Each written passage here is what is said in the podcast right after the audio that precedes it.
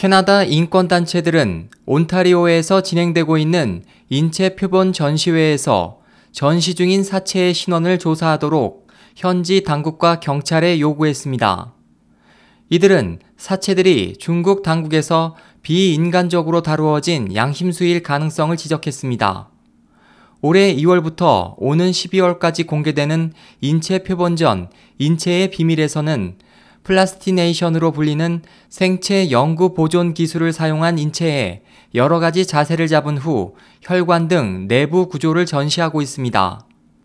인권단체 Choose Humanity의 고문 변호사는 9일 기자회견에서 조사는 시체가 고문을 받고 있던 것인지 살해당한 것인지 등 다양한 의문을 풀기 위해 중요하다고 말했습니다.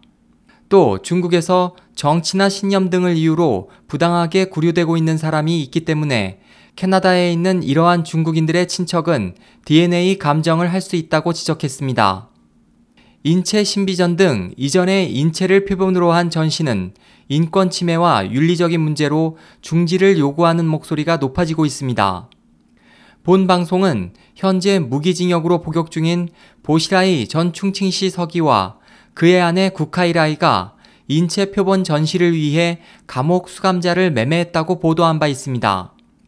보시라이가 시장으로 재직했던 랴오닝성 다롄시에는 plastination 특허를 가진 군터 폰 하겐스와 함께 설립한 시체 가공 공장이 있었습니다.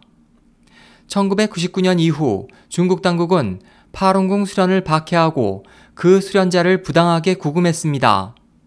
엠네스티 인터내셔널 등 국제인권단체의 조사에 따르면 수십만 명의 파룬궁 수련자가 거대한 중국의 인체은행인 감옥과 강제노동수용소에 갇혀 있습니다. SOH 희망지성 국제방송 홍승일이었습니다.